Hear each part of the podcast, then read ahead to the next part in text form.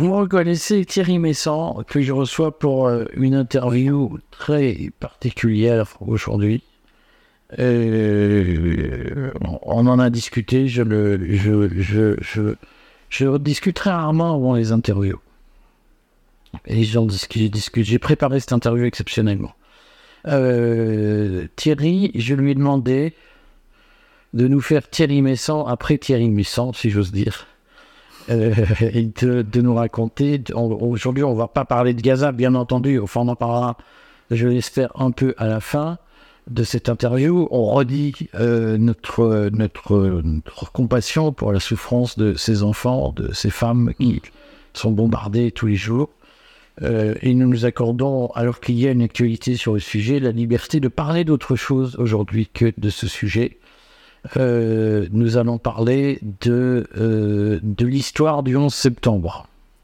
Alors, j'ai dit à Thierry, euh, laisse-moi piloter l'interview. Mmh.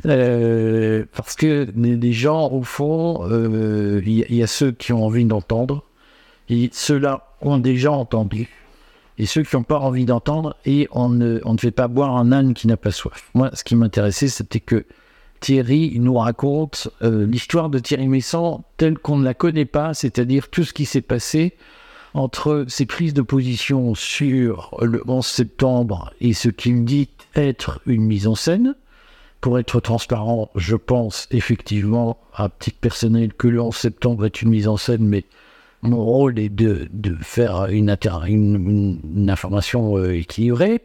Euh, ce qui va nous intéresser aujourd'hui, c'est ce qui s'est passé une fois qu'il s'est conscientisé, qu'il s'est éveillé, comme on dit, sur le 11 septembre. Comment ça s'est passé, Thierry? Comment, après les attentats du 11 septembre, tout le monde, aujourd'hui, se souvient de ce qu'il faisait, de ce qu'il faisait le 11 septembre 2001 D'abord, il faut expliquer que à ce moment-là, j'étais en France une personnalité publique.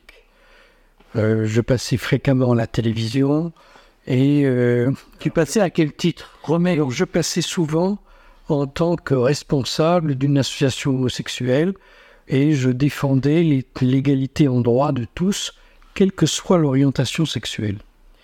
Et puis j'étais en même temps le secrétaire national d'un parti politique qui euh, euh, a eu ses, ses, heures de gloire. Bon, aujourd'hui, ça représente qui n'était pas d'extrême droite. Non, c'était un parti centriste, c'était le, le, les, les, les radicaux de gauche, c'est-à-dire les radicaux républicains, c'est ça que ça veut dire.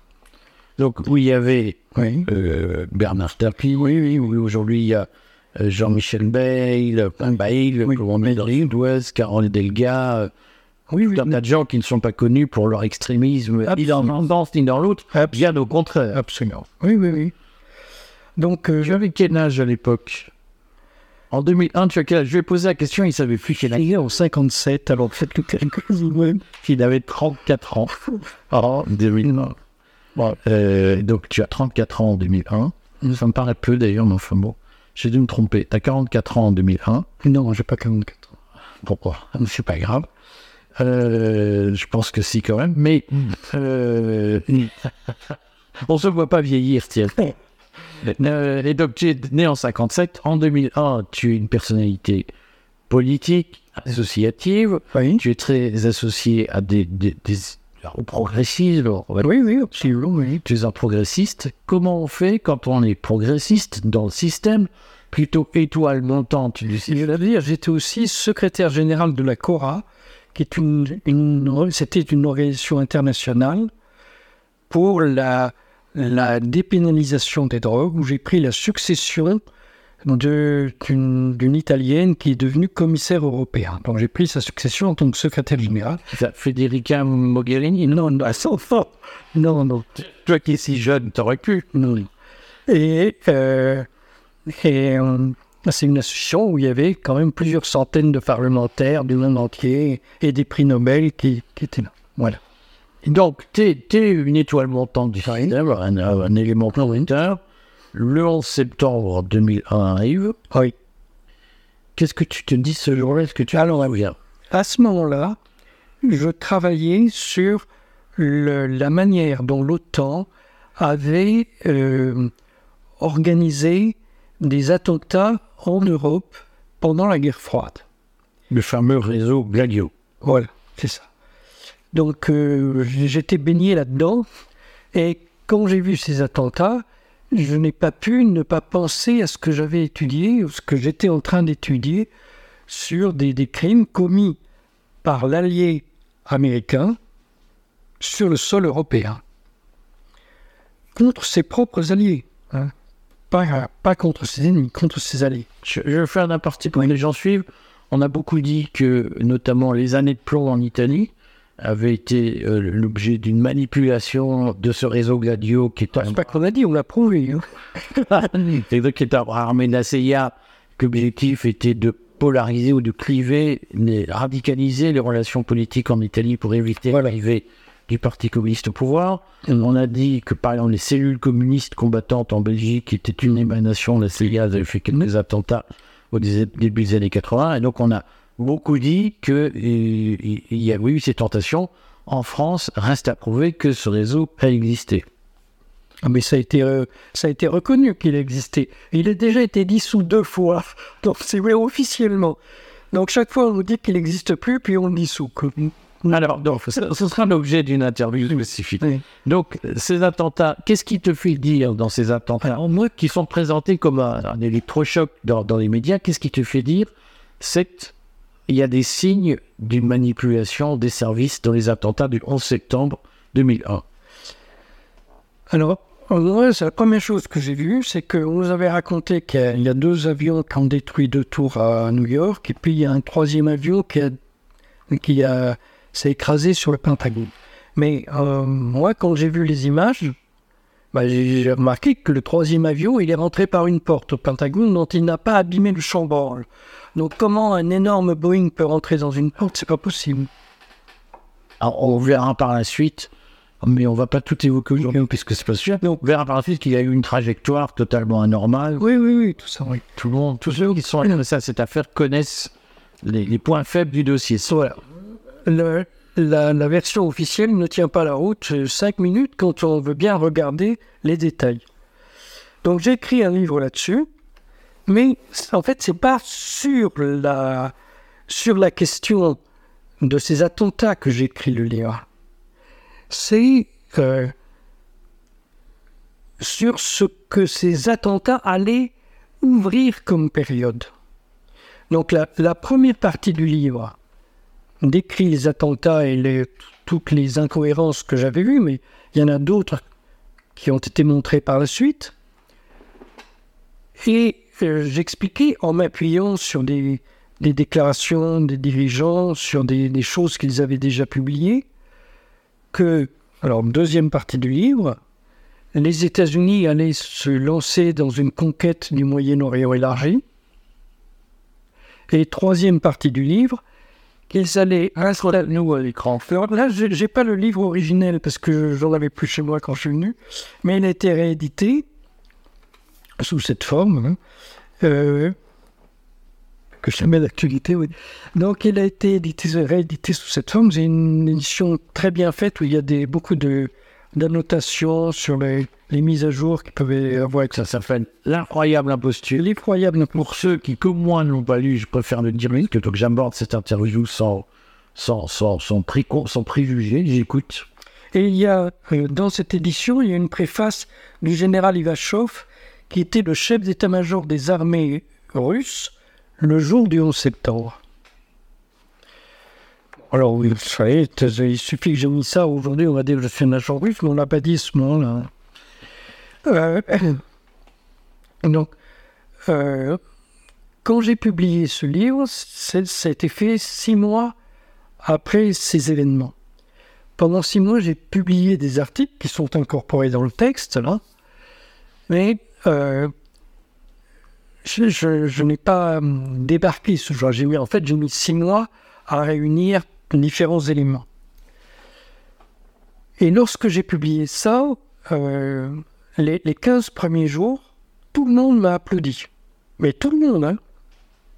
Et des, des- je suis passé à la télévision euh, sur plusieurs chaînes, tout le monde a dit que ce que je racontais, c'était une évidence.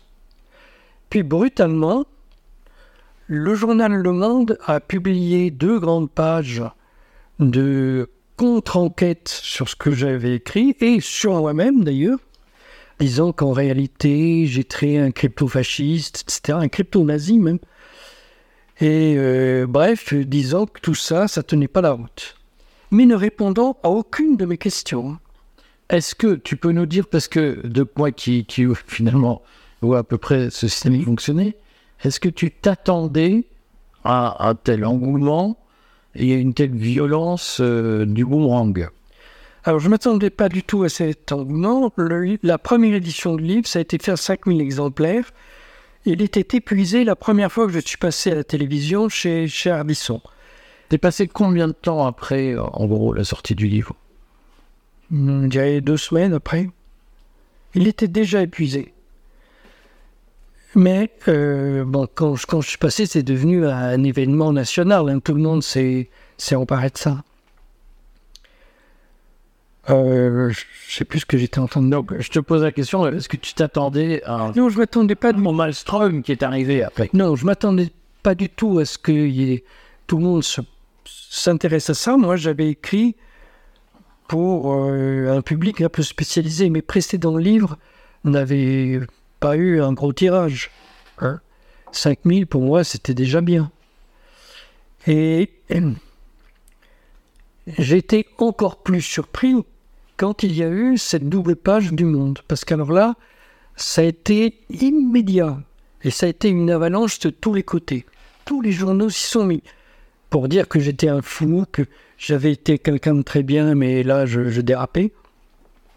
Et euh, à ma grande surprise, mes amis qui avaient écrit des, articles élogieux euh, sur mon combat précédent, tout d'un coup écrivaient des horreurs sur moi. Des horreurs de quel genre? Ah, euh, de quel genre? On m'a vraiment insulté dans les journaux. Et alors j'ai Sous la ceinture, c'était des attaques personnelles. oui, c'était des attaques personnelles, de, parfois des choses, euh, parfois des choses vraiment gratuites, quoi. Donc j'ai porté plainte contre, euh, je sais pas, une dizaine de journaux qui avaient euh, euh, écrit des horreurs sur moi.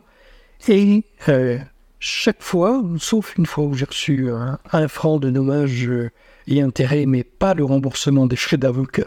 Donc c'est vraiment, euh, ou un euro, je sais plus si c'était un franc. Euh, Ça devait être encore des francs. je sais plus. Bon. En tout cas, je n'ai jamais reçu de, euh, de dommages et intérêts sur ce qui avait été dit. Et le, le tribunal, en appel, en appel à Paris, a dit que je n'étais pas protégé par la loi sur la presse parce que je l'avais bien cherché. Mais moi, j'avais insulté personne. Donc, euh, pourquoi il m'insultait, on ne sait pas. Et donc, on écrivait qu'en fait, la loi ne me protégeait plus. Bon. Alors, Ça fait quoi, humainement, quand on. Parce qu'on peut dire, tu n'étais pas complètement préparé à te retrouver dans ce. Dans ce, ce- ce- cette spirale, ça fait quoi humainement quand du, jour au lendemain tu, tu te retrouves ennemi public numéro un? Il y a eu deux personnes qui ont été traitées comme ça avant moi, euh, qui ont été Roland Dumas et Bernard Tapie. Donc, moi, je me demandais pourquoi ça, ça m'arrivait. Je ne comprenais pas. hein. Et c'était une violence terrible. hein, le- je me souviens d'un journal, un quotidien, qui a fait 21 articles contre moi en un mois. C'était C'était quel quotidien? c'était Libération.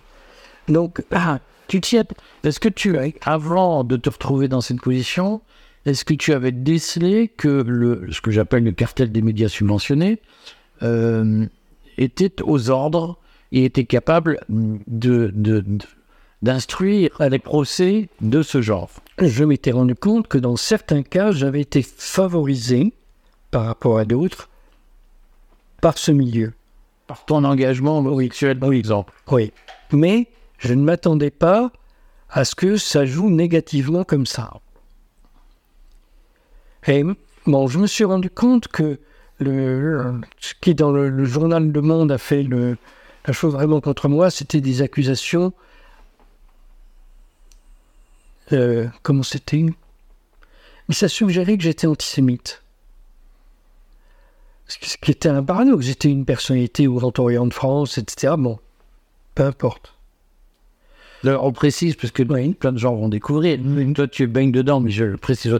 Donc, tu avais un engagement maçonnique Oui, oui, oui. euh, au Grand Orient, qui est Oui, oui. une obédience progressiste, euh, Oui. réputé proche du pouvoir, euh, qui suscite beaucoup de fantasmes.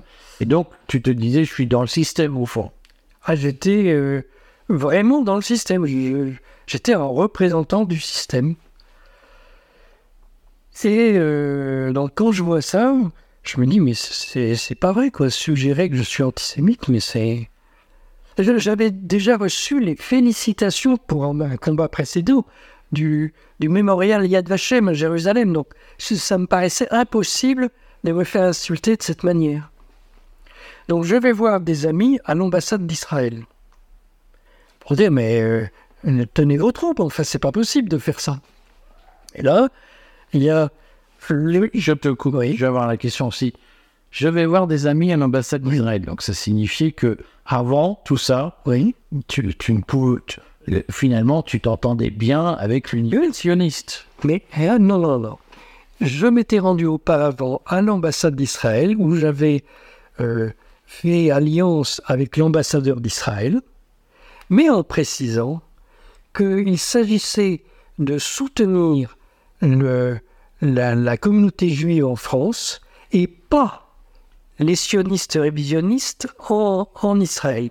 Et j'avais même précisé que euh, si Ariel Sharon revenait, enfin, venait à nouveau au pouvoir, il est effectivement, il était devenu entre-temps Premier ministre, mais il n'était pas au moment où j'ai conclu cet accord. S'il venait au pouvoir, probablement je, je me retirerais. Mais bon, j'ai conservé des bonnes relations avec eux. Donc j'ai été les voir en disant euh, faites quelque chose. Alors là, le, le responsable du Mossad à Paris m'a dit mais oui, bien sûr, on va t'aider. Et il m'a donné un article qu'il a écrit lui-même que j'ai publié sur mon site internet. Et là, pendant deux jours, tout s'arrête. Bon. Mais je reçois un coup de téléphone de cet homme deux jours après qui me dit écoute, euh, je suis désolé, je ne peux pas t'aider. C'est un ordre de Tel Aviv. Retire cet article de, de ton site. L'article sur le 11 septembre. C'était pas sur le 11 septembre, c'était sur un L'article qu'il avait écrit en soutien Oui. à tes œuvres. Alors, euh, nous, il parlait pas de moi dans l'article. C'est un- il parle des autres choses. hein. C'était sur la situation des homosexuels en Arabie Saoudite. Et euh, bon, bah, j'ai dit OK, je, retire. Et immédiatement, bon, bon, ça, repart de partout. C'était, c'était terrifiant. Je n'avais donc plus aucun accès aux médias. Parce que tu es devenu à ce moment-là l'homme le plus décommandé, boycotté, évité, ghosté de Paris. je suis devenu le plus infréquentable. Mais quand je me promenais dans la rue, les gens me disaient bonjour et me félicitaient. Ils ne- personne ne m'a insulté dans la rue. C'est uniquement dans la presse, et c'était partout dans la presse. Personne n'osait dire un mot favorable. Bon, alors, à, ce moment-là, le livre continuait à se vendre, tout ça. Et euh, le président de la République, Jacques Chirac, a lu ce livre. Donc il était un peu interloqué. Et il a demandé à la DGSE, au service secret, de faire une enquête à propos de ce livre. Donc ils ont envoyé un, un questionnaire à toutes les ambassades en France. Je ne sais pas tout ce qu'ils ont fait, moi. Comment tu l'as su? Ah, mais j'ai des amis qui travaillent dans, le, dans, dans différentes ambassades. hein.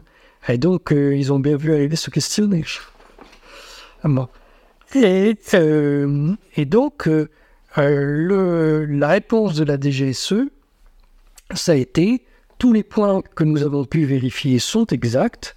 Maintenant, l'interprétation que l'auteur donne des, des, des points qu'il a soulevés euh, n'engage que lui. Voilà. Donc, c'est à ce moment-là que, que Jacques Chirac a décidé de ne pas envoyer euh, l'armée française en Irak et qu'il a dépêché euh, euh, Dominique de Villepin à- aux Nations Unies pour euh, s'opposer à la guerre en Irak. Toi, dans ton livre, parce que je, je t'ai coupé au moment où tu parlais de ton livre, mais dans ton livre, tu annonçais que la suite des événements après le 11 septembre, il y avait- un élargissement des guerres américaines. Pour oui, alors, il y avait déjà eu l'invasion de l'Afghanistan quand le livre est paru, mais je disais qu'ils vont détruire tout le, le- le Moyen-Orient élargi. Et le journal Le Monde s'était moqué de moi en disant que vraiment j'écrivais n'importe quoi, euh, parce que le, le Bush père avait envahi l'Irak et Bush fils, n'allait pas faire la même chose. Euh, et ils avaient des arguments euh, non, qui sont tous avérés faux par la suite. Bon, alors, euh, au, au- au- même moment, Sheikh Zayed, le, le souverain euh, d'Abu Dhabi et le président des Émirats arabes unis, euh, m'a invité. Donc c'est son ambassade qui a pris contact avec moi, tout ça. Et donc j'ai été aux Émirats donner une conférence sur mon livre. Ça a été énormément annoncé. En quelle année Est-ce que tu te souviens? Oui, dans- c'est toujours en 2002. On toujours en 2002. Oui, oui. Donc, euh, euh, l'événement était très, très annoncé, il était retransmis sur Al Jazeera, qui à l'époque n'était pas la Al Jazeera d'aujourd'hui, c'était une, euh, une télévision laïque. À l'époque, c'est devenu la télévision des frères musulmans en 2005. Mais jusque-là, c'était une télévision laïque favorable au rapprochement entre les Arabes et les Juifs.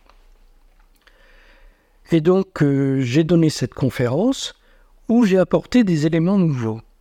Notamment, j'ai expliqué ce qui s'était passé au Pentagone, que ce n'était pas un avion, mais un missile à charge creuse qui, euh, c'est très caractéristique, euh, les, les, les dégâts qui ont été observés là-bas, ça ne peut être qu'un missile à charge creuse, et tous les spécialistes qui ont examiné disent la même chose. Puis j'ai publié un second livre à ce moment-là, le Pentagate, ça j'en ai trouvé à la maison, là, c'est celui-là, et euh, les, les deux, les, euh, ils ont été réédités en même temps. Donc j'ai fait un deuxième qui était une réponse aux journaux français qui m'insultaient. Euh, Sheikh Zayed a fait traduire mon livre en, en langue arabe. Il l'a imprimé à 5000 exemplaires, qu'il il était mourant à cette époque-là. hein. Il l'a, Donc, Sheikh Zayed qui dirige c'était la, Émirats voilà, mais que c'était le, une personnalité euh, emblématique dans tout le monde arabe, parce que c'était un- c'était vraiment un, chef d'État pacifiste et écologiste, euh, ça n'existait pas à cette époque-là. Euh, donc, euh, il a dédicacé 5000 exemplaires de sa main, et ils ont été envoyés euh, à 5000 personnalités politiques, intellectuelles et militaires du, monde arabe. Donc tout d'un coup, ça a changé de dimension. C'est euh, Sheikh Khalifa, le fils de, de Zayed, qui, lui a succédé, avant de lui succéder même, a euh, euh, euh, tenté d'obtenir euh, une délibération de, la Ligue arabe pour dire euh, que la, version officielle du 11 septembre ne tenait pas la route et que ça ne pouvait pas euh, déclencher une guerre des civilisations.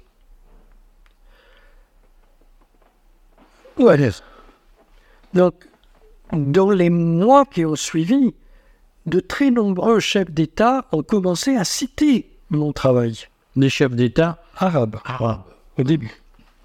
Mais en même temps, en Amérique latine, euh, euh, Fidel Castro a tout de suite réagi parce que dans ce livre, j'avais j'avais mis une euh, la reproduction d'un document de la guerre froide sur une, une affaire qui, qui concernait les États-Unis et Cuba.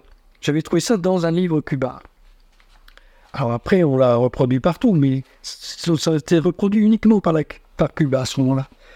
Et euh, ça raconte une opération qui n'a pas eu lieu, mais que le chef d'état-major des armées US avait prévu de destruction par un faux avion cubain d'un vrai avion euh, états-unien pour provoquer une guerre.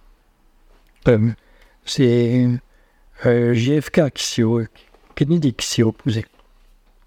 Ce qui ne lui a pas réussi. Ce qui ne lui a pas réussi, absolument. Et euh, mon Fidel Castro, quand il a vu ça, il a dit oui, c'est la même affaire. Et ils ont enfin mis ce plan en exécution, et cette fois-ci, c'est contre les Arabes, mais au départ, c'était contre nous. Alors, je connaissais déjà euh, Hugo Chavez au, au, Venezuela, qui a fait voter par son Parlement une, une, résolution en disant que la, la version US, c'était ça, ne tenait pas la route. Euh, les, États-Unis ont commencé à s'énerver, comme euh, ça prenait vraiment une très grande importance. Donc ils ont d'abord. Est-ce qu'il y avait déjà le mouvement Reopen euh, 19, 9-11 euh? Non, alors en France ça a commencé, mais aux États-Unis, rien du tout. Aux États-Unis, le New York Times avait fait un article pour dire qu'il y avait ce, je provoquais un phénomène en France, mais il n'y avait pas encore euh, de réaction aux États-Unis. Les gens étaient très choqués. Euh, ils ne pouvaient pas envisager que c'était. On leur ait menti. Qu'on leur ait menti et que c'était des gens à l'intérieur de leurs institutions qui avaient fait ça. Ça, ça leur paraissait. Euh, c'était outrageant pour eux de, de dire ça. Et de même qu'en France, euh, pour tous les gens qui étaient atlantistes, euh, ce que je racontais, c'était très choquant. C'est comme si je disais qu'il y avait un pédophile dans la famille. C'était pareil. Hein? Euh, non, les, personne aux États-Unis ne peut avoir, peut avoir commis un tel crime. Comment tu as réagi à ça? Puisque je, je, me mets à la place de quelqu'un qui est dans le système, mm-hmm. qui est plutôt porté par le système, qui est promu par le système, et qui tout à coup devient le vilain petit canard dit, qui dit le roi est nu.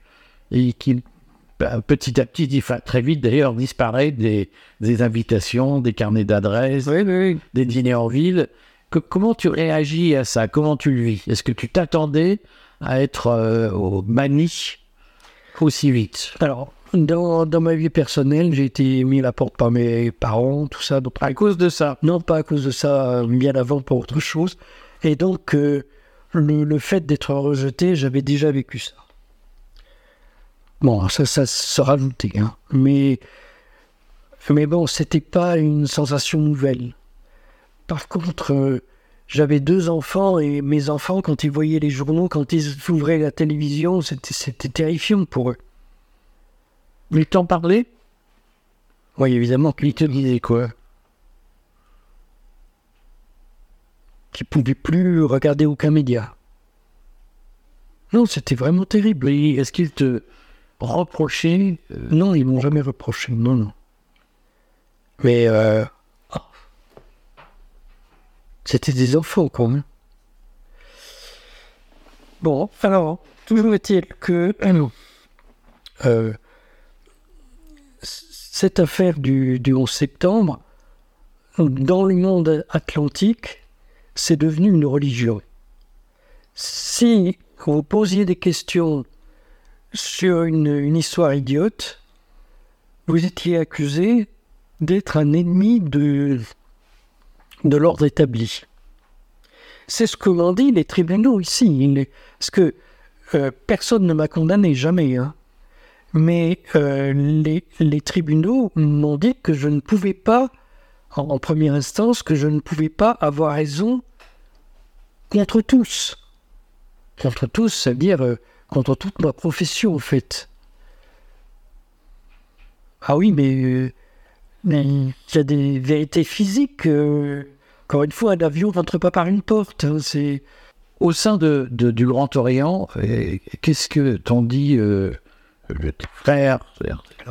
tu- les- les- le monde formation, comment a-t-il réagi? Il y a la, la majorité des, des gens au Grand Orient sont des jouent un rôle important dans le système, donc eux, euh, ils sont fermés brutalement. Mais Ils ont désavoué, ah oui, ils ont désavoué. Et qu'est-ce que tu fais là et tout. hein. ils ont banni.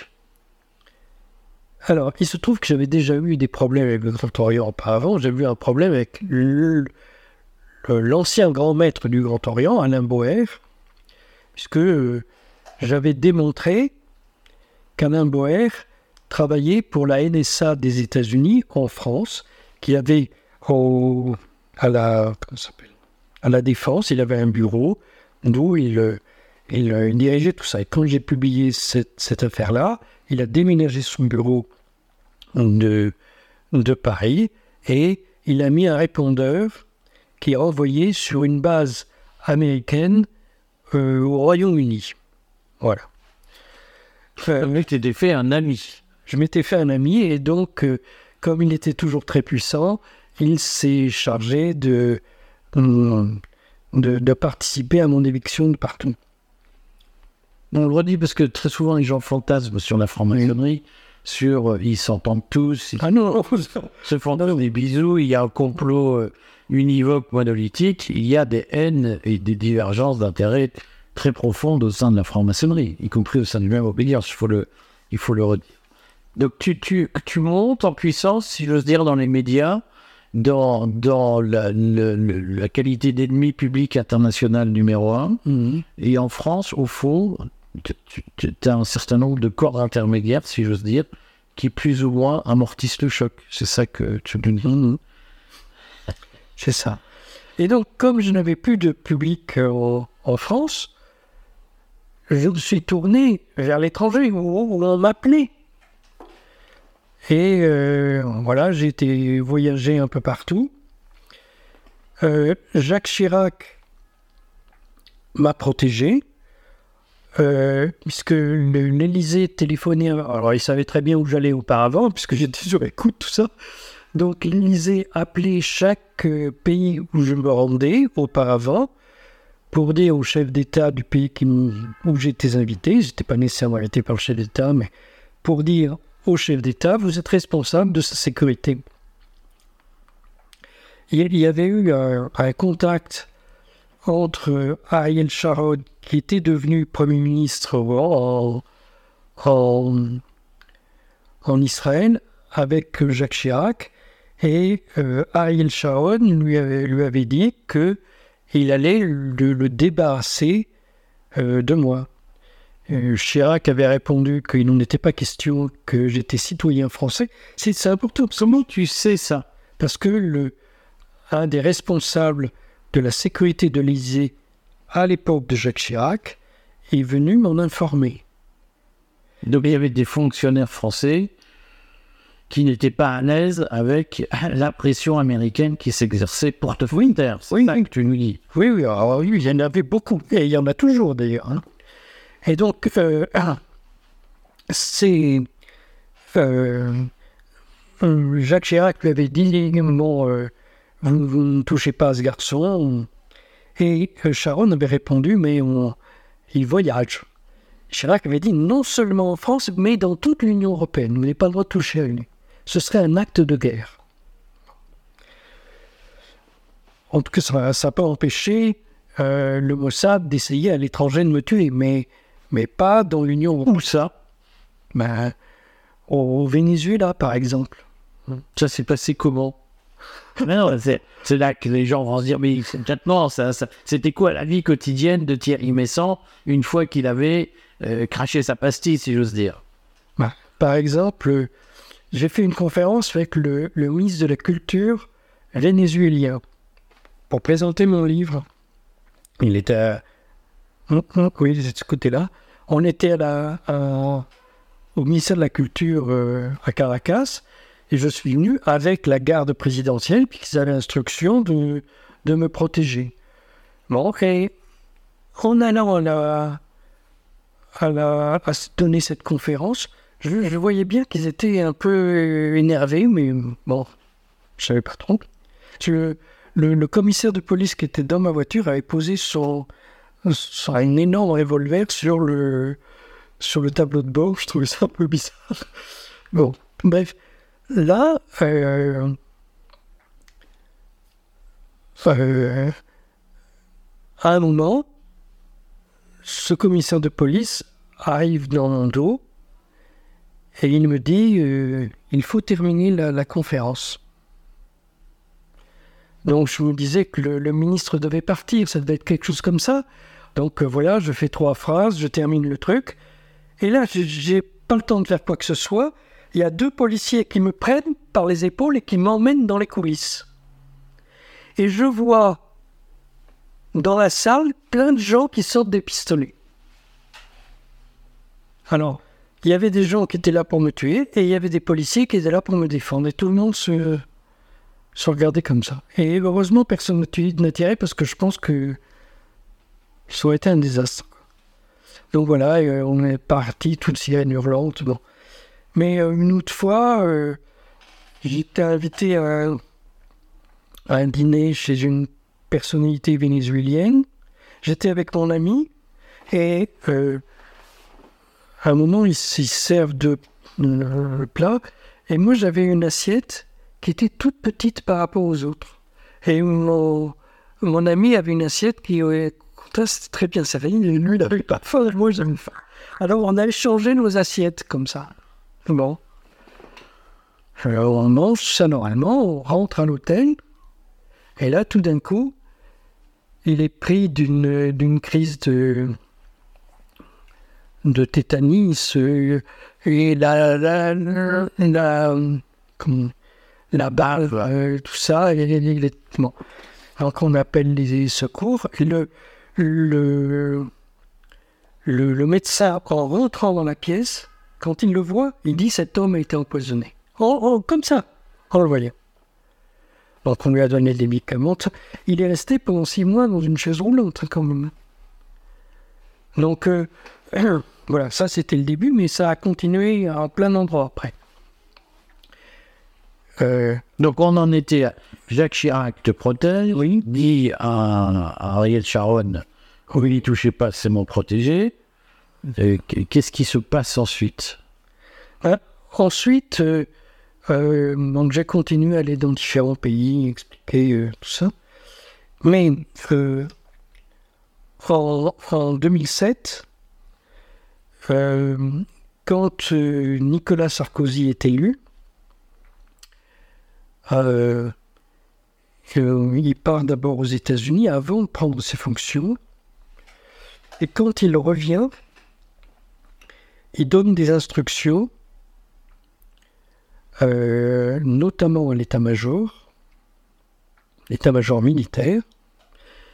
J'ai un ami à l'état-major militaire qui m'appelle euh, en me disant qu'on va, on va dîner ensemble. Et en fait, quand on se, re- quand on se retrouve, il me dit euh, euh, Nous avons reçu instruction de t'éliminer Après la visite de Sarkozy aux États-Unis. États-Unis. Alors, La liste des courses. Oui, j'étais sur une liste de, choses qu'il fallait faire et il fallait notamment me tuer. Donc, moi, je suis interloqué. Je dis, mais qu'est-ce que c'est que cette histoire? En France, on n'assassine pas ses, propres citoyens. Euh, il me dit, oui, mais ça va se faire. Euh, qu'est-ce que je dois faire? Tu dois partir tout de suite. Fais tes valises et, pars. Euh, non, je vais pas partir comme ça. Il me dit, tu ne dois pas tarder, tu, tu as quelques jours, parce que euh, il y a une longue liste de choses à faire avant, mais euh, c'est décidé, donc euh, ça se fera si tu restes. Donc j'ai attendu un peu, j'avais un procès qui m'attendait, j'ai été au procès que j'ai gagné, euh, et puis après j'ai pris mes valises et je suis parti. Je ne savais pas où aller, hein, vraiment, je, je pensais que je reviendrais, que c'était pas c'était pas définitif cette chose-là.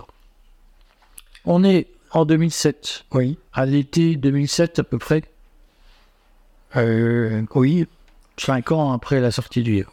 voilà, oui. Donc euh, là, c'est c'est là que j'ai j'ai commencé à, à me rapprocher de, de divers mouvements euh, euh, militants au Proche-Orient. Euh, parce que jusque-là, j'étais invité en tant que je ne sais pas, comme l'auteur de ce livre, pour expliquer ce qui s'était passé le 11 septembre. Et pour développer un discours contre l'idée que euh, euh, il y avait euh, une guerre des civilisations, que c'est pas ça le problème. Voilà. Alors les, les, Arabes étaient très intéressés par ce discours, évidemment. mais les Européens auraient dû être intéressés aussi il ne l'était plus, puisque le, système médiatique s'était refermé euh, dans, tout le, monde atlantique contre moi. Je me suis d'abord rapproché du Hezbollah, et puis, bref. Euh, et, euh, alors, deux ans plus tard, je crois, Mahmoud Ahmadinejad, qui était président en Iran, m'a contacté je suis allé là-bas, j'ai expliqué euh, tout ça. Et euh, a décidé d'intervenir aux, Nations Unies là-dessus. Donc j'ai aidé à rédiger son discours aux Nations Unies, qui n'est pas un discours accusatoire. Il n'a jamais accusé les États-Unis euh, d'avoir organisé ces attentats. Il a expliqué que les États-Unis avaient justifié de l'invasion de l'Irak et de l'invasion de l'Afghanistan, les deux pays, on a oublié pour l'Irak, oui, là ça a été aussi écrit au Conseil de sécurité que c'est pour ça qu'ils envahissaient l'Irak, euh, à cause des attentats du 11 septembre, et que euh, euh, c'était donc une affaire internationale, et que donc, puisque c'était une affaire internationale et qu'elle était très trouble, et il fallait une commission d'enquête internationale au sein des Nations Unies. Donc il a fait son discours, ça a été à nouveau une déflagration, quoi. Les, les, gens, les services américains, mais ils savaient que tu avais prêté main forte. Mais ça, ça a été dit à la, à la télévision iranienne. Alors, euh, euh, donc, euh, je, je, pense que dans les heures qui ont suivi le discours du président Ahmadinejad, le président Obama s'est précipité dans un studio de télévision pour s'adresser au peuple iranien. Quoi, ça, n'était jamais arrivé, quoi. Et c'était des menaces très claires. Si vous me mêlez de ça, euh, ah, je suis désolé, je ne veux pas vous faire la guerre. Bref. Là, ça a été encore un changement de dimension. En fait, tout le monde musulman s'en est mêlé. Euh, en Malaisie, ou dans, dans, plein de pays, on s'en est mêlé. À ce moment-là, toi, tu vis à l'étranger, c'est-à-dire tu t'es exilé à ce moment-là. à ce moment-là, euh, à ce moment-là, bon, je vivais au, Liban, mais je vivais aussi euh, en Iran. J'étais à cheval entre les deux comment tu vis l'exil? Le fait de, te dire si je reviens en France, mes jours sont comptés. Et je pense que ça ne va pas s'éterniser, que ça va évoluer. Je, je, pense que euh, la France ne va pas continuer euh, comme ça. Bon, moi j'avais connu le, euh, Jacques Chirac comme un, un homme qui avait euh, euh, défendu une vision gaulienne du monde, qui avait lutté pour la paix vraiment. Bon, et qu'il a payé très cher. Mais je ne croyais pas que ça, ça deviendrait comme ça. Et c'est pire aujourd'hui, mais, mais quand même différent, puisqu'aujourd'hui, j'ai pu revenir et qu'on ne me tue pas ici. Hein. Pas encore. Pas exemple, ne désespère de rien. Je regarde toujours le meilleur pour la fin. Absolument. Mais donc, euh, maintenant, ça s'est un peu calmé. Maintenant, c'est considéré comme secondaire, ce truc. C'est une vieille histoire, dit-on. Même si le même problème, nous allons voir, continue aujourd'hui précisément. C'est le même problème. En tout cas, euh, euh, par la suite, euh, j'ai été soutenir Kadhafi, je suis rentré dans son gouvernement. J'ai été dans le gouvernement de Kadhafi. oui, j'étais dans. Tu faisais quoi dans le gouvernement? Cet homme est extraordinaire. Tu faisais quoi dans le gouvernement de Kadhafi? Quand le, les États-Unis, qui étaient devenus les alliés de Kadhafi, à ce moment-là, il faut le savoir, hein, le président Bush a même félicité Kadhafi pour ses efforts sur son désarmement nucléaire. La, Libye avait un, programme nucléaire très avancé. En partie parce qu'il y a des réserves d'uranium au nord du Tchad très convoitées. Ok, ok. Oui, oui. Bon. Donc, il était devenu l'allié des, des États-Unis, mais les États-Unis étaient dans un plan de destruction de toutes les structures politiques du Grand Moyen-Orient, de tous les États du Grand Moyen-Orient, qu'ils soient alliés ou ennemis, tout le monde au même régime. Donc, lui qui était devenu un allié devait être euh, détruit de la même manière. Et euh, euh, Muammar Kadhafi, alors c'est sa fille qui m'a invité euh, là-bas, mais Muammar Kadhafi euh, avait pensé que je, pouvais apporter une réponse aux États-Unis, mais j'expliquais qu'en fait le droit international donnait raison à la Libye contre les États-Unis, qu'on pouvait l'expliquer d'une manière très logique, euh, qu'il n'y avait pas d'argument contre. Donc il m'avait demandé de préparer euh, un discours que un de ses fils aurait prononcé à l'Assemblée générale des Nations unies qui devait se tenir en septembre 2011. Euh, Mais ça n'a jamais eu lieu puisque juste avant, l'OTAN a détruit le, la Jamairia euh, arabe syrienne, euh, libyenne, et en faisant 120 000 morts, ce qu'on n'a pas trop expliqué ici, mais donc après, j'étais euh, surtout en Syrie, euh, euh, j'ai essayé de conseiller le, le, gouvernement syrien. Il faut se rendre compte que au fur et à mesure de ce périple, j'avais acquis une expérience des relations entre États avec les États-Unis. J'avais participé à des négociations de différents États avec les États-Unis. Donc au début, je disais ils vont réagir comme ça, et généralement, je me trompais. Je me trompais partiellement, mais je ne. Généralement, les... je, n'avais qu'une partie de la vérité. Et au bout d'un moment, c'est la même histoire à chaque fois. Donc au bout d'un moment, j'avais plus trop de, de, de doutes sur ce qui allait se passer. Donc voilà, j'ai continué à donner des, des conseils. Euh... Tes relations avec la France pendant ce temps-là Avec quoi? Mes relations avec la France, euh, c'est que j'étais euh, un, un, ennemi, mais j'étais quand même un citoyen français. Donc, euh, par exemple, quand j'ai voulu faire refaire mon passeport, j'ai été à l'ambassade du Liban apporter mon passeport. L'ambassade de France au Liban. Au Liban, oui. Et là, la fonctionnaire, elle a, elle, quand elle a tapé sur son ordinateur mon nom, je sais pas ce qui s'est allumé.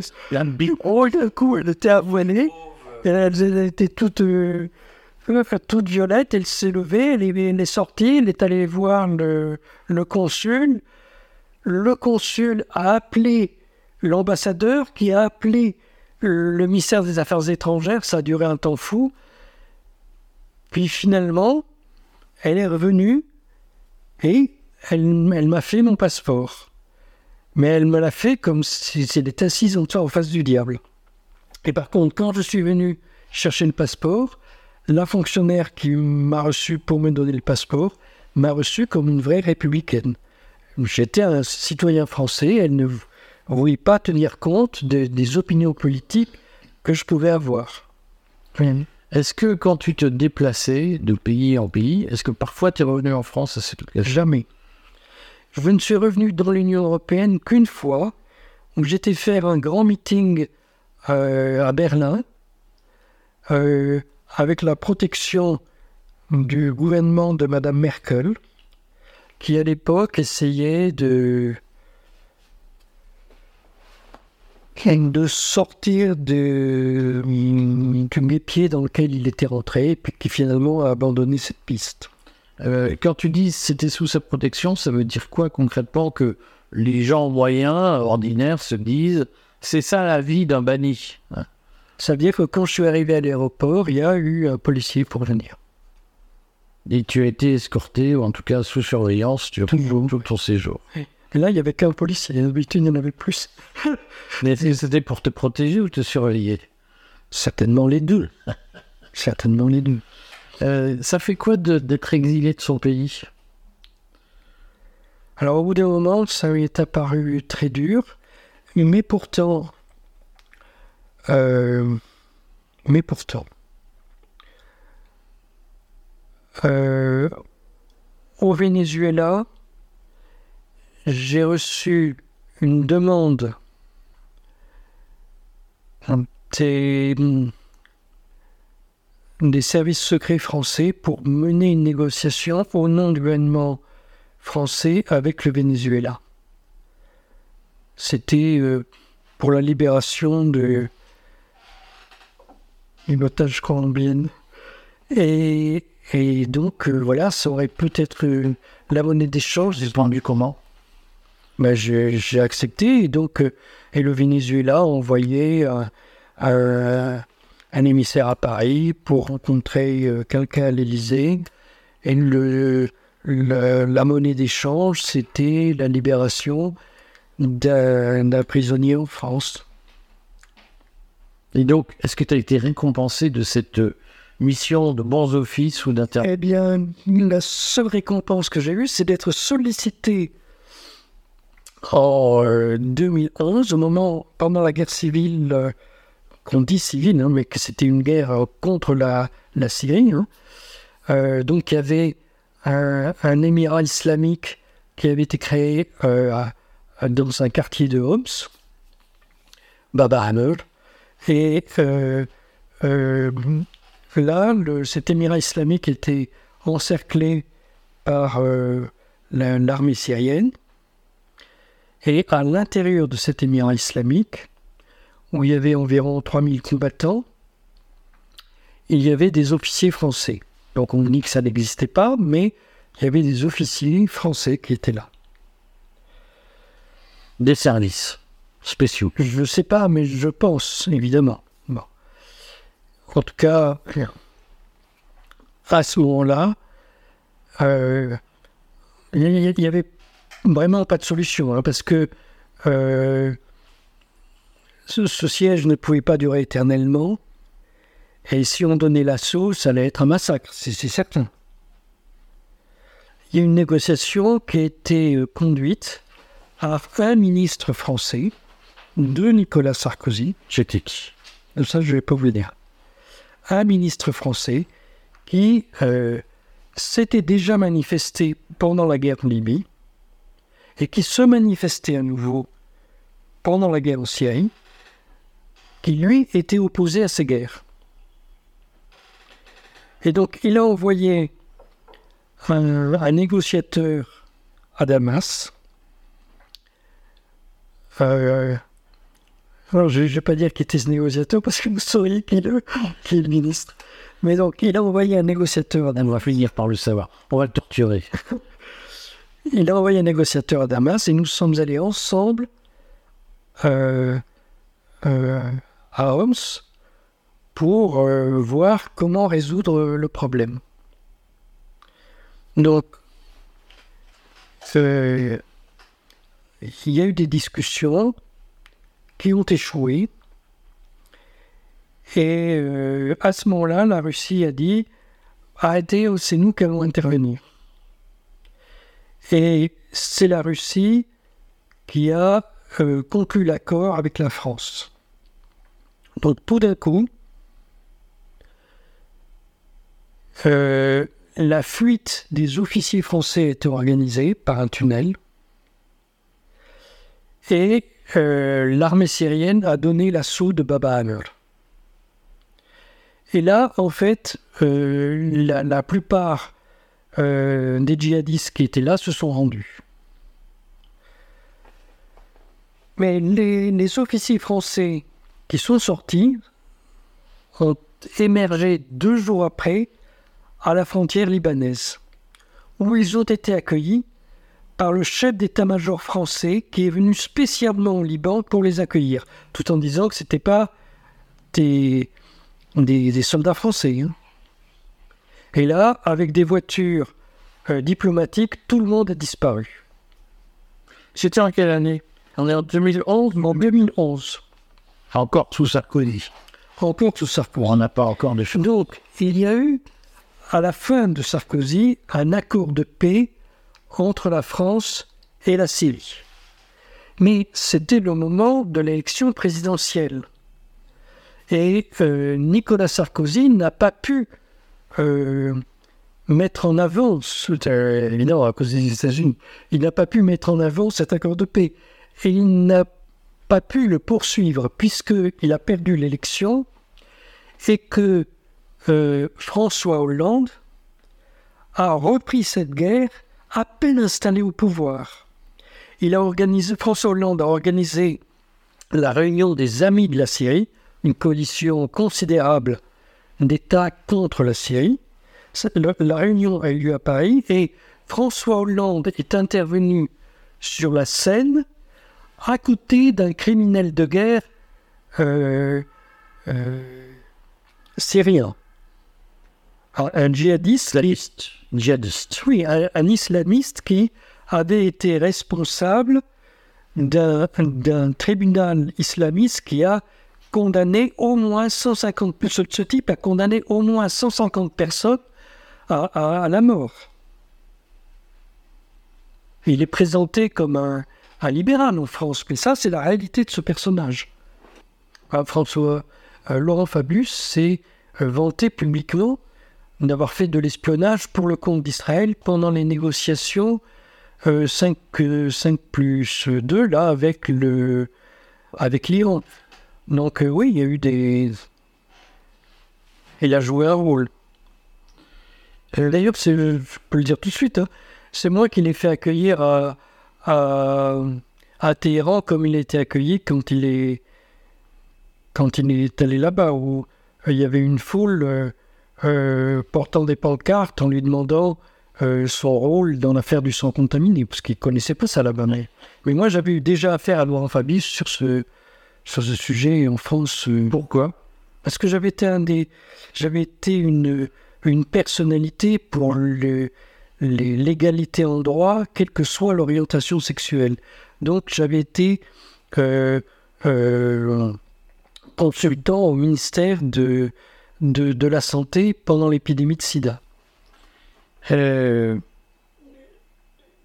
on, on, voit bien qu'à un moment donné, il y a eu des relations troubles, comme toujours, entre, entre la France et toi, parce que euh, on aime bien avoir des gens sur place pour discuter, même si c'est fait de façon euh, discrète ou secrète.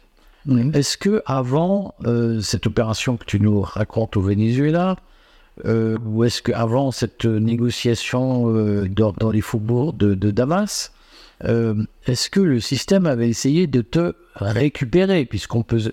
J'imagine que dans, dans les, les, coulisses du pouvoir, un certain nombre de gens se disaient Mais, euh, mais sang est un gain de valeur, on peut en faire quelque chose d'autre que de le bannir. Est-ce que tu as été l'objet de tentatives de rapport Les deux choses? Il y a eu d'un côté Jacques Chirac a essayé, mais moi, j'étais pas euh, euh, RPR. Je, on dit les républicains, non, mais ça s'appelait RPR à l'époque. Moi, j'étais pas de, de, cette manière de penser. Moi, ma manière de penser. Essayez sous quelle forme Eh bien, euh, j'étais invité au Kazakhstan à mener une, euh, une opération contre la, la grande base euh, des États-Unis au Kazakhstan. Et bon, alors j'ai fait plein de trucs là-bas, mais Nous n'en saurons pas plus. Non, mais euh, euh, à la fin, j'ai donné une conférence de presse. J'étais avec, on avait fait ça avec d'autres amis. Bon, à la fin, nous donnons une conférence de presse. Et évidemment, cette conférence de presse, c'était mettre les pieds dans le plat, expliquer tout ce qui se passait là-bas, tout ça. Et quand, euh, quand la conférence de presse a été terminée, il y a un monsieur qui est venu me parlant un français impeccable, qui m'a dit euh, Monsieur, je pense que vous devez partir tout de suite. Parce que là, vous avez déclenché le, la guerre. Et euh, donc, euh, on est monté dans nos voitures, on est retourné à l'hôtel, on, on a fait nos valises immédiatement, on est parti dans les, le, le quart d'heure suivant prendre l'avion. Cette, personne qui parlait bien français était envoyée par qui? Alors, je ne sais pas qui par la France, euh, je, je ne sais pas quelle était sa fonction exacte. Et en quoi tu avais déclenché la guerre euh, avec le, le Kazakhstan Parce que à la suite de cette euh, conférence de presse, la base des États-Unis a été fermée. Est-ce que tu as été l'objet, pour les gens c'est passionnant parce qu'ils se disent c'est un roman d'espionnage. Est-ce que tu as été la cible d'autres tentatives de rapprochement ou d'autres pressions amicales ou pas Oui, alors de la part du système entre guillemets? alors, de l'autre côté, euh, il y a eu des tentatives pour me récupérer. Quand j'étais encore en France, euh, av- avant qu'ils appuient sur la gâchette, quoi. Euh, quand j'étais un investissement avant. Donc en, en 2005, j'avais donné- j'avais organisé une, une conférence à Bruxelles au, au- comment s'appelle a une, un grand centre de, de conférences politiques à Bruxelles. WTC. Non, non, non, non, le, le, le centre qui dépend du Premier ministre, je ne sais plus comment ça s'appelle. Donc, j'avais organisé là une conférence internationale, euh, non pas sur le 11 septembre, puisque je répète, ce n'était pas le sujet de mon livre, le 11 septembre. Le sujet de mon livre, c'est ce qui va se passer après. Donc, euh, avec des, personnalités internationales et des relais d'opinion internationaux, des, gens qui, qui parlaient déjà sur Internet, ça commençait Internet, euh, sur euh, la politique, on disait, des néoconservateurs à ce moment-là aux, États-Unis. Et il y a eu des un ancien Premier ministre, des, des je sais pas, il y, avait le général Ibachov dont je parlais, l'ancien chef d'état-major euh, russe, il y avait des, gens comme ça. Quand je suis revenu euh, à Paris, il y a, euh, alors que j'étais en train de prendre un café au, bar du Lutetia avec un, ami, il y a un vieux monsieur qui est venu, euh, qui est venu me voir il s'adresse à nous. Bonjour monsieur, bonjour monsieur, il nous connaissait par nos noms tous les deux. C'est bizarre, hein Et euh, je ne vous dérange pas, et, il s'assoit. On n'a pas eu le temps de réagir. Il commence là à parler en nous disant que euh, il y a des choses qui- qu'il regrette, qu'il ne, faut pas faire, mais des fois on y est obligé et que euh, lui il l'a fait et qu'il est toujours prêt à le faire. Il me raconte qu'il avait connu mon grand-père en République centrafricaine. Mon grand-père, c'est un espion qui a été à différents endroits. En République centrafricaine, euh, à l'époque de l'empereur Bokassa. Bon, alors, un peu effrayé. Et que lui, il était ministre de, l'intérieur de l'empereur Bokassa. Donc là, euh, non.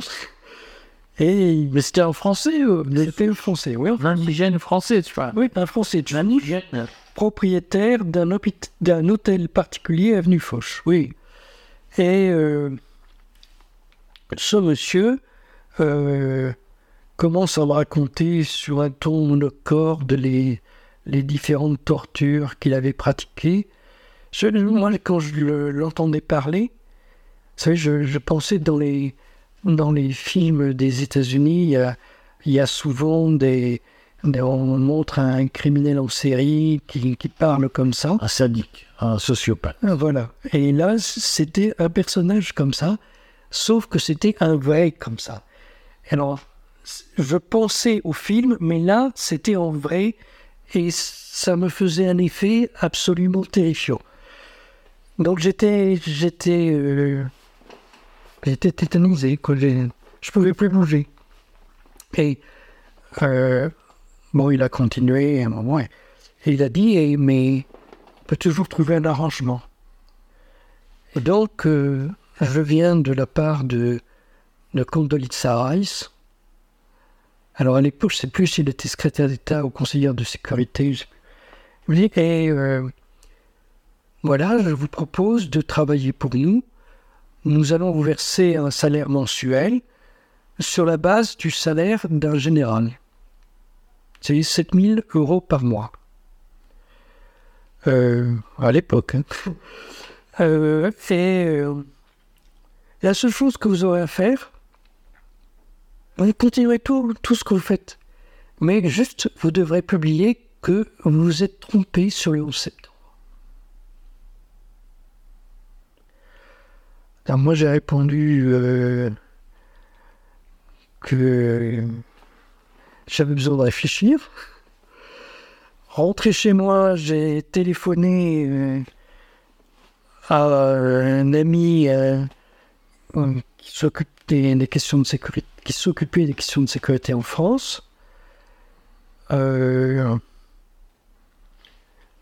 Celui-ci m'a, rappelé et m'a demandé de venir le voir au messe des officiers, place Saint-Augustin, euh, quelques temps après. Quand je suis arrivé euh, au messe des officiers, il m'a reçu dans un salon privé où il y avait un grand nombre de, de monsieur en train de... Il n'y avait que des hommes en train de, de boire. Euh, et euh, il me présentait, il a dit, ça c'est Thierry Messant, c'est un de mes amis. Et dans la discussion, je me suis rendu compte que ces gens étaient les différents chefs de poste de, services étrangers à Paris. Et euh, bon, c'était clair. J'étais protégé en France.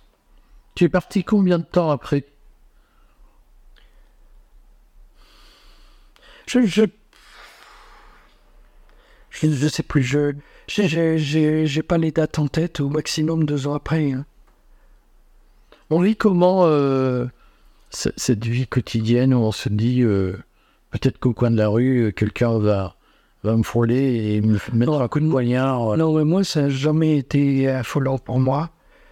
Euh, j'avais un, un, concert quand j'étais adolescent et dans, dans mon esprit, j'aurais déjà dû être mort depuis longtemps.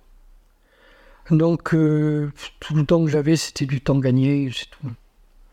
J'ai jamais été affolé par ça. Ce qui m'affolait, c'était que. Mais je ne vais pas dire ce qu'il me faut. je vais pas dire ça. Ah zut, on a encore un petit inscrit. Euh, tu as décidé de revenir en France quand? Euh, À partir du moment où il y a eu la paix en Syrie. La paix en Syrie, c'est 2016. Vous savez, quand euh, Vladimir Poutine organise le grand concert euh, euh, en Syrie, c'est vraiment le. Il y a une manifestation pour montrer que la civilisation a gagné contre le djihadisme. Donc à ce moment-là, j'ai dit bon ben voilà, on a tourné une page. C'en est fini du, problème qu'on a connu jusque-là. Je vais pouvoir rentrer en France. Donc j'ai commencé euh, à, recontacter les gens que je connaissais. Euh, dites-moi si je peux revenir ou, si je suis pas le bienvenu, quoi. Au début, ils n'ont pas répondu, puis il y en a un, deuxième. Et tous me disaient que je pouvais revenir, mais j'étais vraiment pas sûr. Donc, ça m'a valu un petit moment. je, voulais revenir parce que je voulais revoir ma famille, en fait. Euh, mais je, vous laisse la parole. Non, non, non, vas-y, voilà. quand tu reviens, euh, la France que tu retrouves, est-ce qu'elle ressemble à la France que tu as Pas du tout. Dix ans avant, pour aller vite? 13 ans avant, pas du tout. C'est un autre pays. Alors, ça peut paraître bizarre, hein, mais euh, d'abord, la première chose qui me frappe, c'est que quand j'avais quitté la France, quand on rentrait dans un café, tout le monde parlait de politique. Et quand je suis rentré en France, personne ne parle de politique sur sa café. Or ça, cette chose-là, je ne l'avais vécue qu'en Union soviétique. La peur, le sentiment, le peur diffuse. Le sentiment qu'il y a des choses qu'il ne faut pas dire au public. Je ne sais pas m'expliquer ça. Hein. Euh, est-ce que tu as senti, quand tu es revenu, des pressions Oui, oui, oui. J'ai senti euh, citoyen sous surveillance. Oui, absolument. Mais euh, je, je, pense que une grande partie des fonctionnaires ne rentrent pas dans ce jeu-là. Mais il y, y, en a qui rentrent, ça c'est sûr. Est-ce que tu es espionné au jour le jour? Je le dis parce que moi, je suis, je suis très écouté. J'en sais rien. Et pas par les bonnes personnes. J'en sais rien. Le principe de l'espionnage, c'est qu'on ne le voit pas, on, ne réalise qu'après coup. Non, mais je, me doute bien, oui. Je m'en doute bien. Est-ce que euh, l'autre jour, j'étais faire une conférence en, Allemagne. Et euh, euh,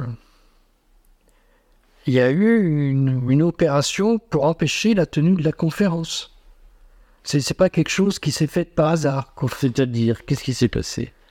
Eh bien, il y a un groupe d'extrême gauche qui est venu euh, euh, euh, diffuser un gaz toxique dans la salle de conférence pour qu'elle puisse pas se tenir. Il a fallu faire venir la police, aérer, tout ça. et Dieu sait si les Allemands s'y connaissent. Hein. Un gaz toxique, oui. Euh, est-ce que euh, tu as le, sentiment aujourd'hui qu'il est encore possible de s'exprimer librement en France, puisque tu m'entends la perche sur le fait que plus personne ne parle de politique euh, Moi, j'ai l'impression qu'on peut encore parler librement, et la preuve, c'est que là, nous parlons librement. sauf qu'ils me font chier. Voilà, mais ça, c'est pas pareil. Il y, a des, il y a des degrés. Avant, on était libre, on n'est plus libre, mais on n'est pas encore dans un système totalitaire. On est dans une période intermédiaire où la plupart des gens ont suffisamment peur pour refuser de parler de politique en public. Oui, il y a une espèce d'instinct qui s'est fait. Les gens se disent, ça sent pas bon, il vaut mieux faire attention à ces abattis. Euh, J'en discutais tout à l'heure avec toi parce que je sais que tu, vas peut-être nous redire que le, 7, le 7 euh, octobre, c'est euh, une mise en scène tragique. Quand je dis ça, il y a eu des morts aux États-Unis le 11 septembre et c'est tragique. Euh, et personne ne remet en cause le caractère tragique de ces morts, y compris pour les familles. Mm-hmm. Le, 7 octobre 2023, l'opération Guillama, c'est tragique. Elle fait des morts qui sont souvent des, des, gens ordinaires totalement innocents. Leur mort est tragique, la, la douleur des familles est tragique. Nous n'avons euh, aucun problème là-dessus, ni toi ni moi. Euh, mais on est assez d'accord pour dire que ce qu'on sait aujourd'hui euh, sur l'environnement de cette opération et son contexte, on en a beaucoup discuté ensemble, sont des indices, un faisceau d'indices sérieux, comme on dit en langage administratif, pour dire que euh, le 7 octobre participe d'une mise en scène. Absolument. et donc, ça ne remet nullement en cause la douleur des gens, hein, que ce soit bien clair, ni, le, caractère scandaleux des morts du 7 octobre. Mais c'est le même problème que pour le 11 septembre. Il est scandaleux d'avoir tué 3000 personnes innocentes, totalement innocentes, euh, à, New York, à Washington et euh, dans des avions, on ne sait pas où. Il est, c'est, scandaleux de les avoir tués. Mais ça ne veut pas dire que la version officielle est exacte et ça ne veut pas dire qu'il y a un conflit des civilisations, que les, chrétiens et les musulmans doivent absolument se faire la guerre, ça ne veut pas dire ça. En fait, pourquoi y aurait-il un problème entre les chrétiens et les musulmans? Puisque Mahomet a été élevé par des chrétiens. Donc, euh, pourquoi tout ça? Et ce que j'explique depuis le 11 septembre, c'est que cet affrontement euh, entre des gens égaux n'a pas de lieu, n'a pas de raison d'exister. Et j'ai expliqué la même chose, non seulement des, euh, de toutes les guerres qui se sont déroulées au Moyen-Orient, on nous a dit à chaque fois que c'était des guerres civiles. Et donc c'est une épidémie de guerre civile, c'est quand même n'importe quoi cette histoire. Et aujourd'hui, on a tous les documents qui montrent que tout ça a été planifié à l'avance, ça n'a, aucun rapport avec la situation réelle de ces États. Mais euh, euh, en, en, 2014, j'expliquais que c'est le même problème en Ukraine. Les, les, Russes et les Ukrainiens n'ont aucune raison d'être des ennemis. D'ailleurs, souvent, c'est les mêmes familles. C'est une question idéologique. Ça n'a rien à voir avec la, la, nationalité euh, des gens, narratif, avec le narratif. Et de même, les événements du 7 octobre, ça n'a aucun rapport avec les Juifs et les Palestiniens. Ça, c'est le narratif. On vous explique qu'il y a des bons et des méchants, mais et, on, espère que vous allez trouver les bons et les méchants différents selon votre communauté d'origine. Mais non, nous sommes tous égaux.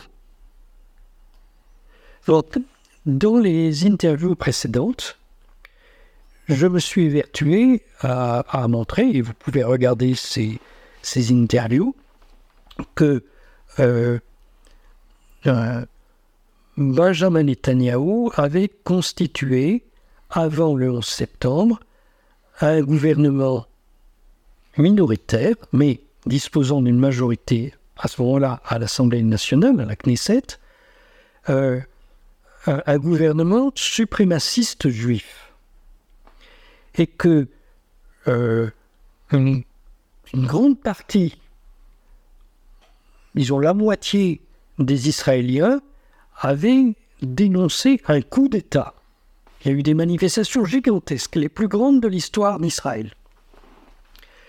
Le, septembre, le, le 7 octobre est une mise en scène visant à euh, à la fois balayer cette opposition interne israélienne et à poursuivre le projet des suprémacistes juifs, à savoir la, colonisation de toute la Palestine, puis, puis euh, de l'ensemble du Grand Israël, c'est-à-dire à la fois la Palestine, mais aussi la Jordanie, le Liban, la Syrie, une partie de l'Irak et un... Du Nil à l'Euphrate. Du Nil à l'Euphrate. Oui. Donc, euh, c'est facile à voir, puisque euh, les, le, le Premier ministre Benjamin Netanyahu a été averti un an auparavant de l'opération euh, d'attaque du, du, 7, du 7 octobre, que il s'est évertué à empêcher les services de son pays de se préparer à cette attaque. Et là, le, elle a libéré son ministre de la Défense lorsque celui-ci, c'était au mois d'août, celui-ci s'est insurgé en disant Mais qu'est-ce qu'on fait? Enfin, on va se faire attaquer et tout. il a libéré son ministre de la Défense, que finalement il a réintégré parce qu'il avait. C'était un, un, énorme désordre chez lui.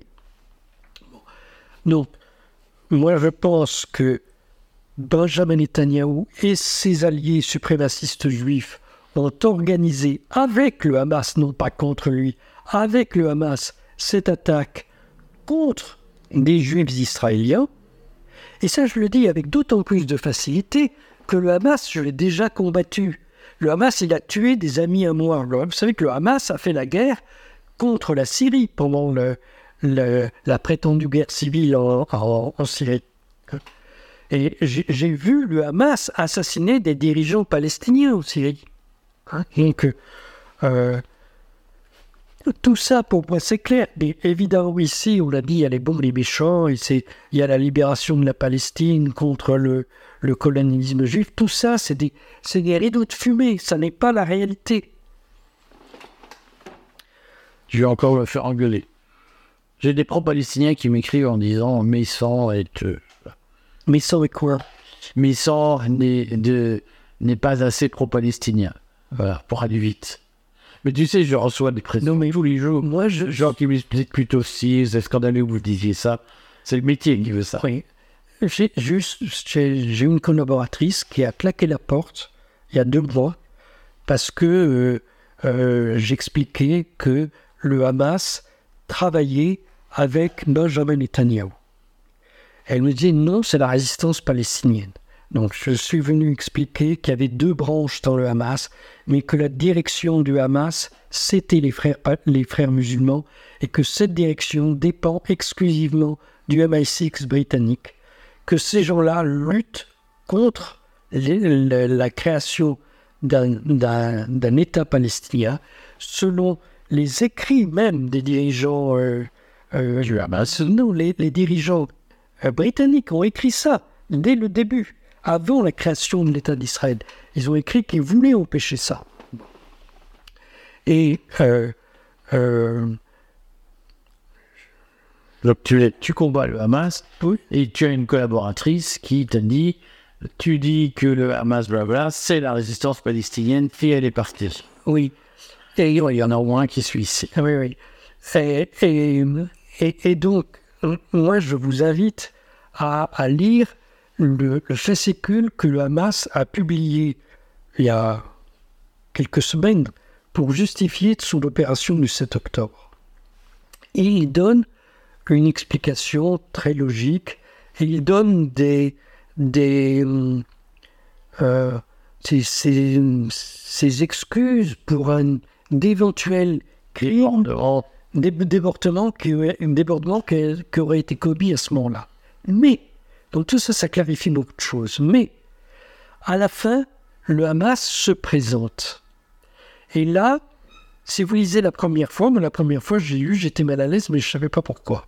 Donc après, j'ai relu calmement, et vous pourrez voir que le Hamas ne réclame pas la création d'un État palestinien. Pourquoi? Parce que le Hamas ce sont les frères musulmans. Ça n'est pas la résistance palestinienne. Je parle du Hamas historique, de ses chefs actuels.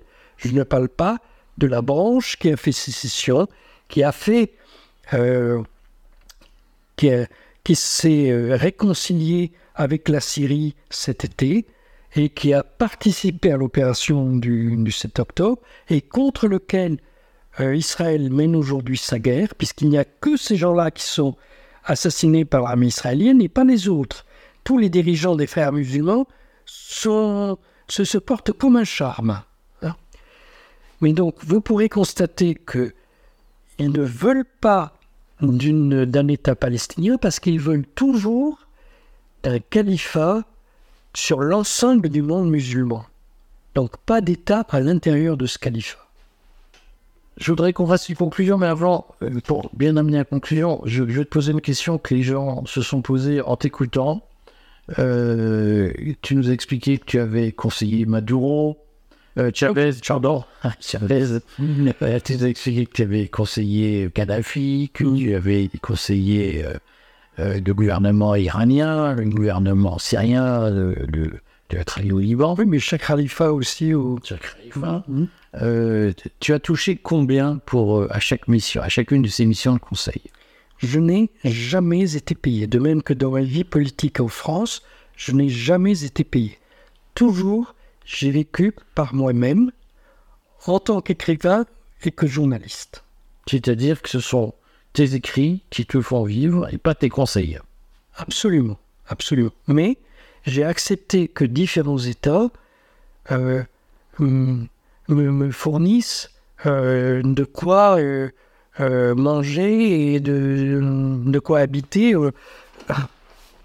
et, et me fournissent des gardes du corps. Mais je n'ai, je n'ai jamais touché un centime.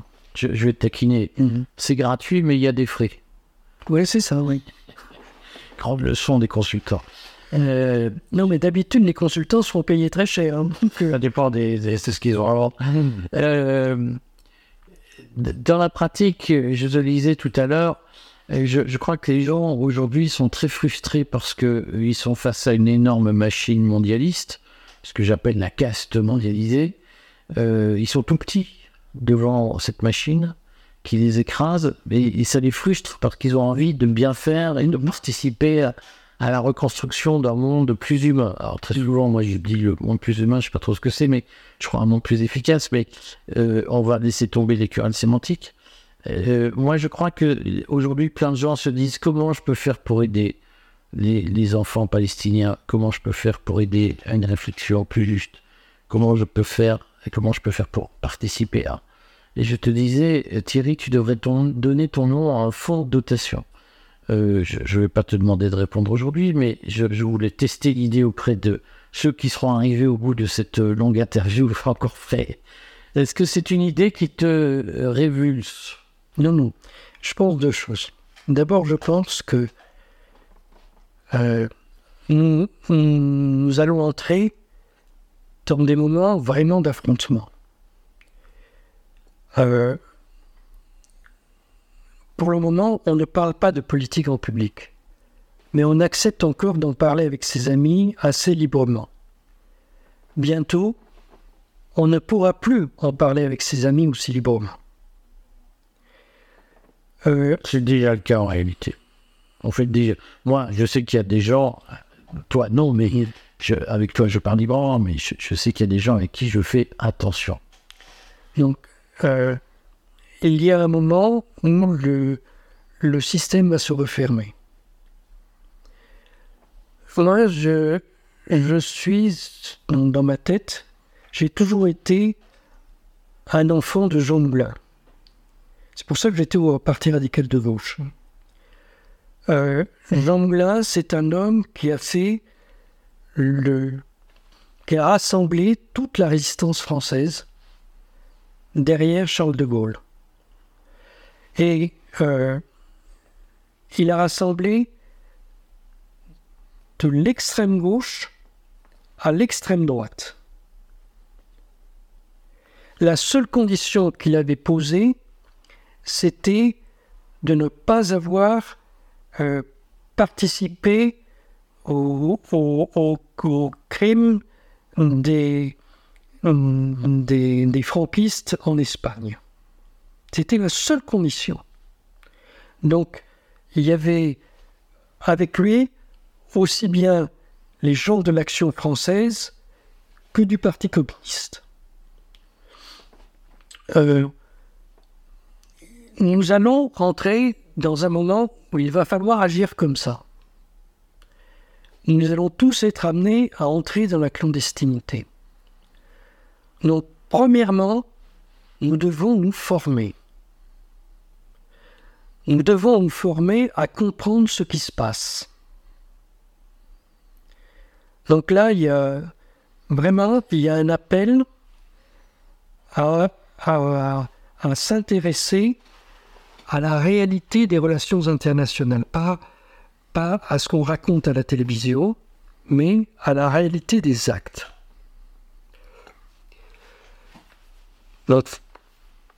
Chacun doit trouver ses sources d'information.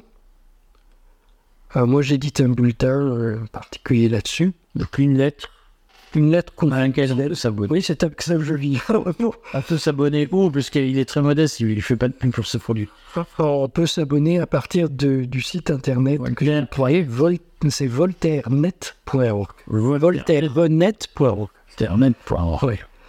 Donc, on peut s'abonner là, mais quelles que soient les sources d'information, il ne faut pas que vous acceptiez euh, l'évidence que l'on vous présente.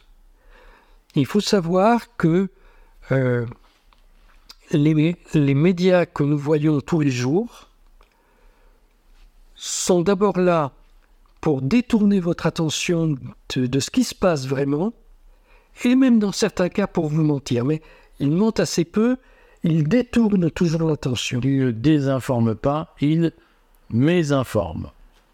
C'est pas qu'ils. Ils vous disent regardez là, alors que vous devriez regarder à l'heure.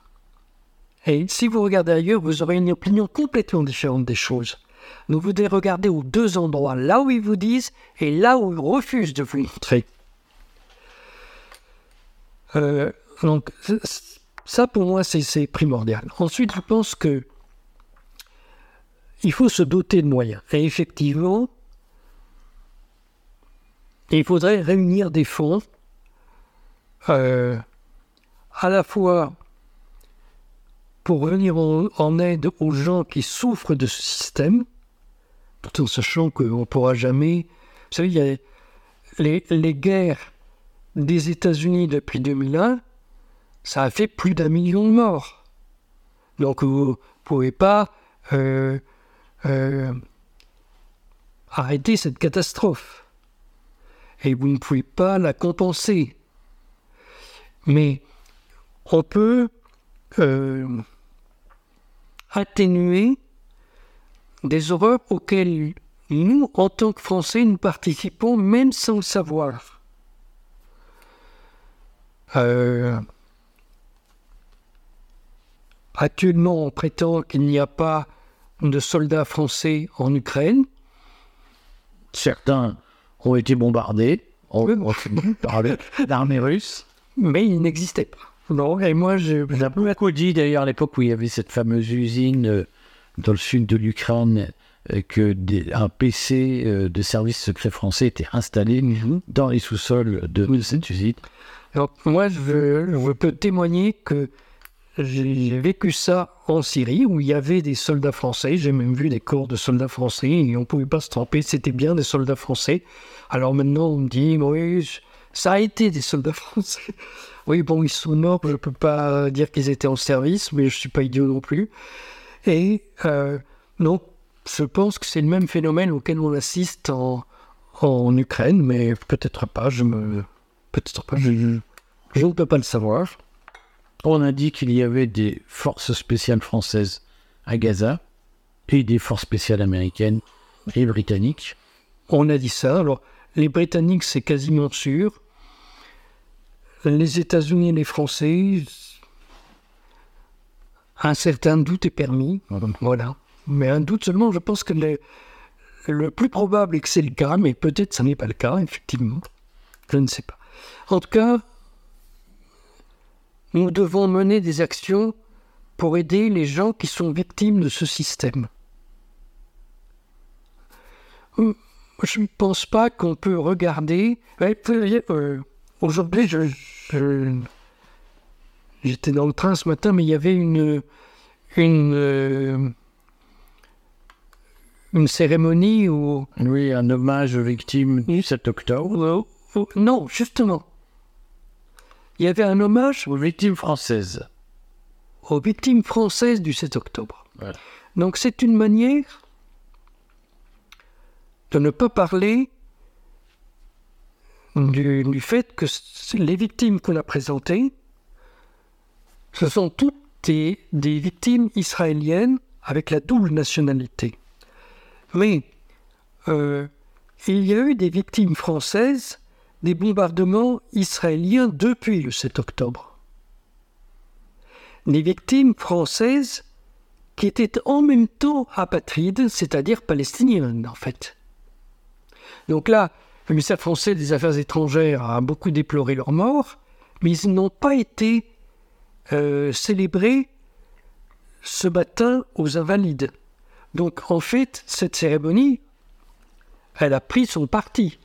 Elle n'a défendu que les Français israéliens et pas les Français palestiniens qui sont morts dans cette guerre.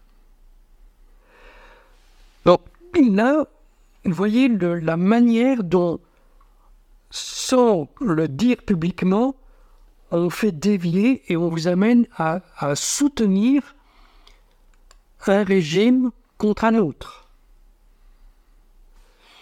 Il y a une diplomatie mémorielle. En réalité, la commémoration est une arme politique.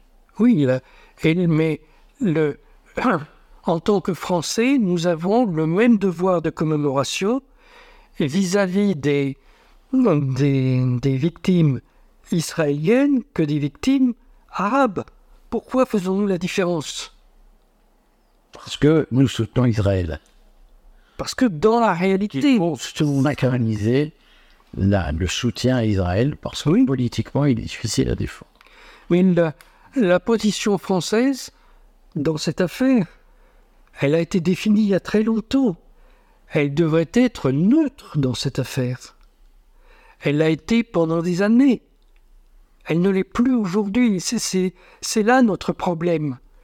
Nous n'arrivons plus à aider parce que nous avons pris un parti. Et dans ce cas, alors, je, distingue les victimes israéliennes de, de la coalition de, gouvernement euh, de, de Netanyahou. Hein. le gouvernement de Netanyahou, ce sont les criminels autant que le Hamas. Je, distingue bien les, choses. Suivez mon raisonnement parce que si vous ne comprenez pas tout mon raisonnement, vous allez dire il est anti-ceci ou anti-cela.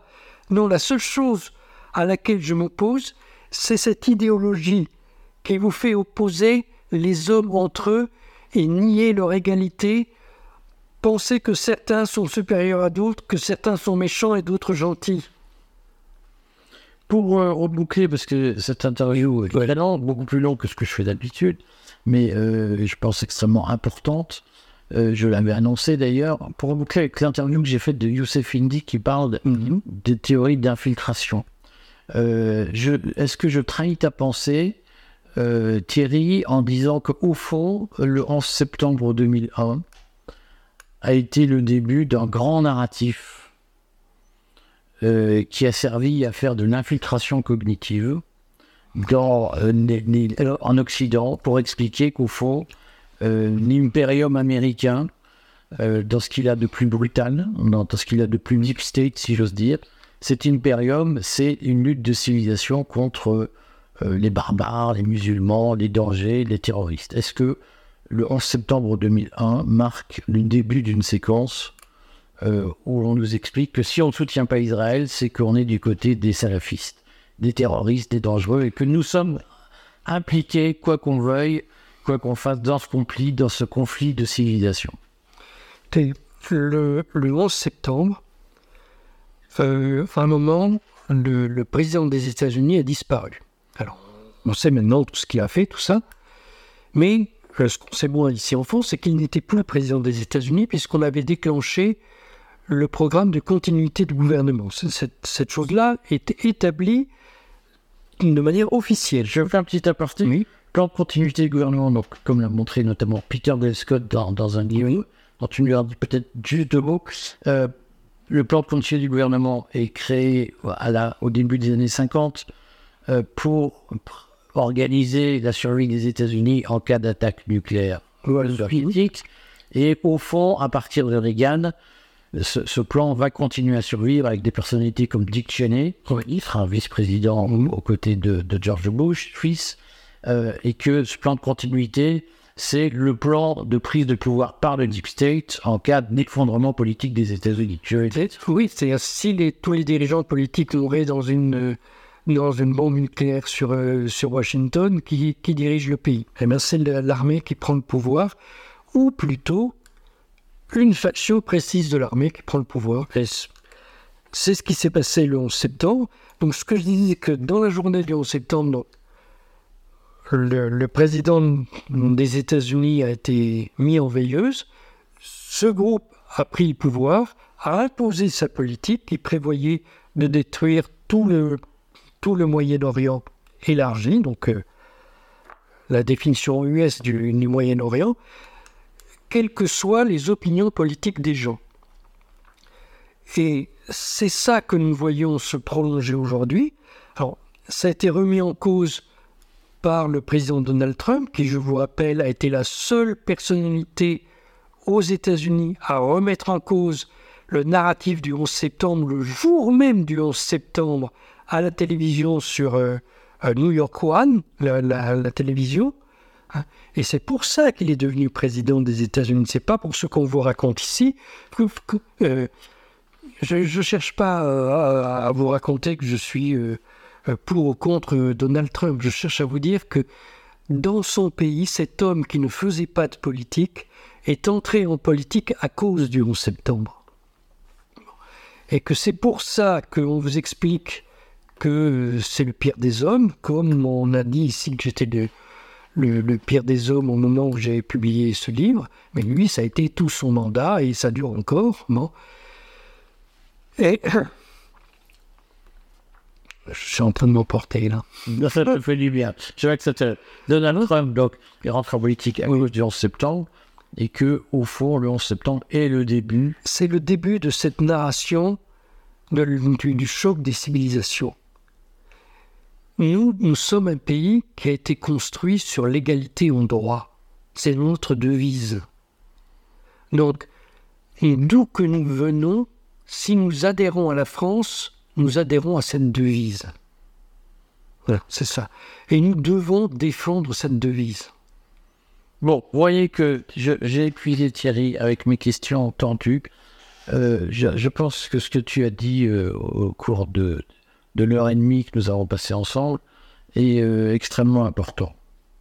Et je souhaite quand même qu'on ne se contente, nous, nous nous contentions pas, nous qui avons l'immense privilège d'avoir accès à, une certaine vision, à une certaine lumière. Alors, je vais pas me faire haïr en disant ce mot. je pense que notre responsabilité n'est pas seulement de commenter, mais aussi de proposer des solutions, oui, oui. même si euh, il est plus facile de, de, parler que de faire. Euh, Thierry, on se revoit très prochainement de toute façon. Oui. Bon, merci beaucoup, et puis euh, à très vite. À dans 15 jours. Continuons la lutte.